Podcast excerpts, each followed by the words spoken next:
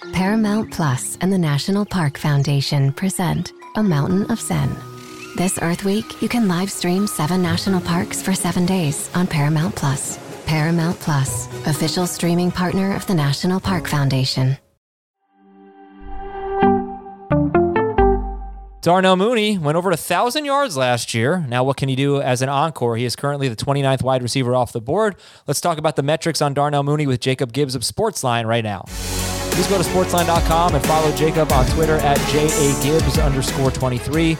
Jacob, break it down for me on Darnell Mooney. What do you like about him in terms of advanced stats? So it was somewhat by necessity, um, but still, Darnell Mooney completely dominated um, the volume in Chicago last year, and like really an unprecedented way for a second-year receiver, for any second-year receiver, especially a fifth-round pick who like wasn't even a sure thing to beat out Anthony Miller when he was drafted. You know what I mean? For him to come yeah. in in year two and just like dominate the offense with Allen Robinson, who was healthy for you know the beginning of the season, like we talked about um, on his episode yesterday. Um, Mooney accounted for 26% of Chicago's targets and 30 36% of their air yards um, over the course of the full season. Um, only six players reached both of those benchmarks last year Justin Jefferson, Davante Adams, Tyreek Hill, DK Metcalf, Brandin Cooks, DJ Moore. Um, here's another fun list receivers under the age of 24 who finished with a season finished a season with a target share and an air yardage share as high as Mooney's 26 and 36 um, over the past 15 years nine receivers other than Darnell Mooney to do this. Uh, Brandon Marshall, Calvin Johnson, Josh Gordon twice, Kelvin Benjamin, Mike Evans twice, Odell Beckham twice, DeAndre Hopkins, DK Metcalf, Justin Jefferson.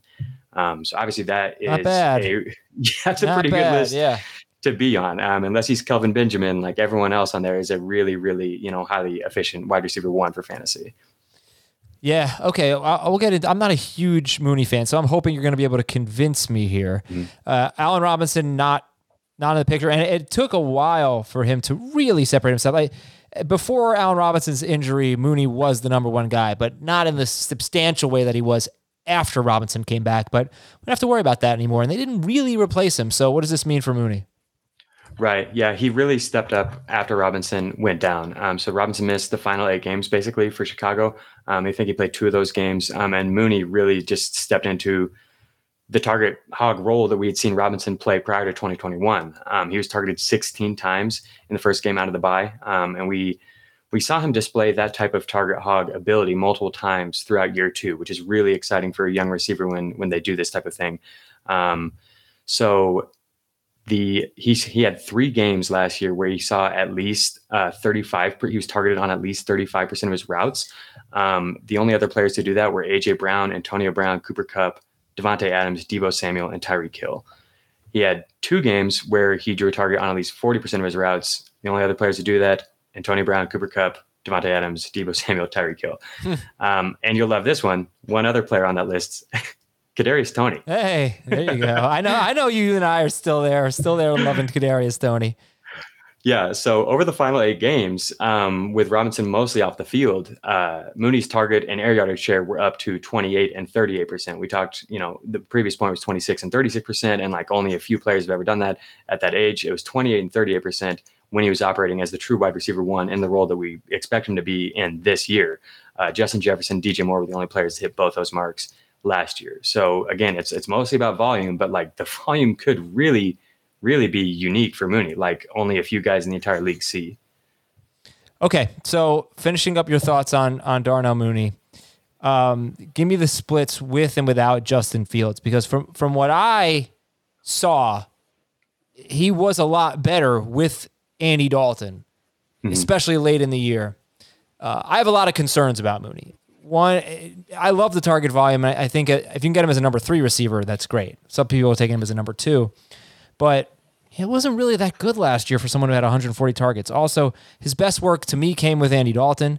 It came against Detroit, two games against Detroit. He killed them. Mm. It came without Allen Robinson. But what do you see? I know you're you can paint a more optimistic picture.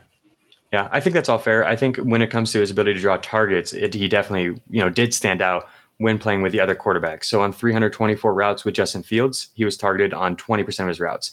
Um, on 289 routes with other quarterbacks, his target per route rate was up to 26%. So you're right. He was definitely targeted at a higher rate with those other quarterbacks. Um, But it's important to note that his average depth of target with those quarterbacks was only nine yards um, mm compared to Fields. It was 13.5 yards. So that's a massive difference. Um, and it makes those targets a lot more valuable.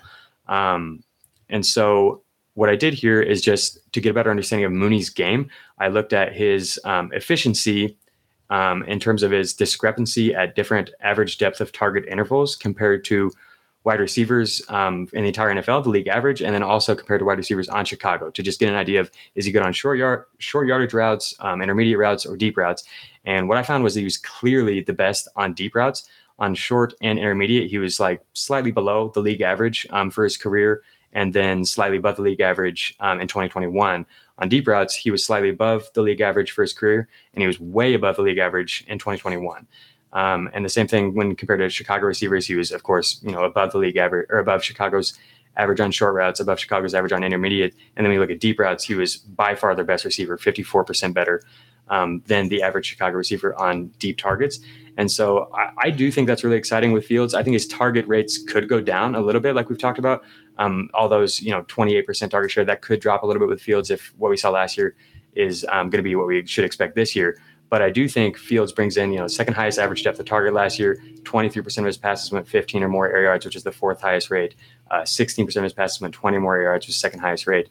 And so I think that um, I think Velus Jones is going to play more of the intermediate role, and we're going to see Mar- Mooney targeted downfield more often. And if his target per route run rate sustains or is even close to what we saw last year, then we could see him really pile up air yards at like one of the highest rates in the NFL with Fields under center. You know who I like? I like Cole Kmet. I, yeah. I, I, like the value for Cole Kmet better than the value for Darnell Mooney, but we will see. Yeah, we'll see. All right. Thank you to Jacob. There's a couple of weekend here with a couple of Bears wide receivers, one current, one former. And thanks everybody for watching and listening. We'll talk to you later on Fantasy Football Today in 5.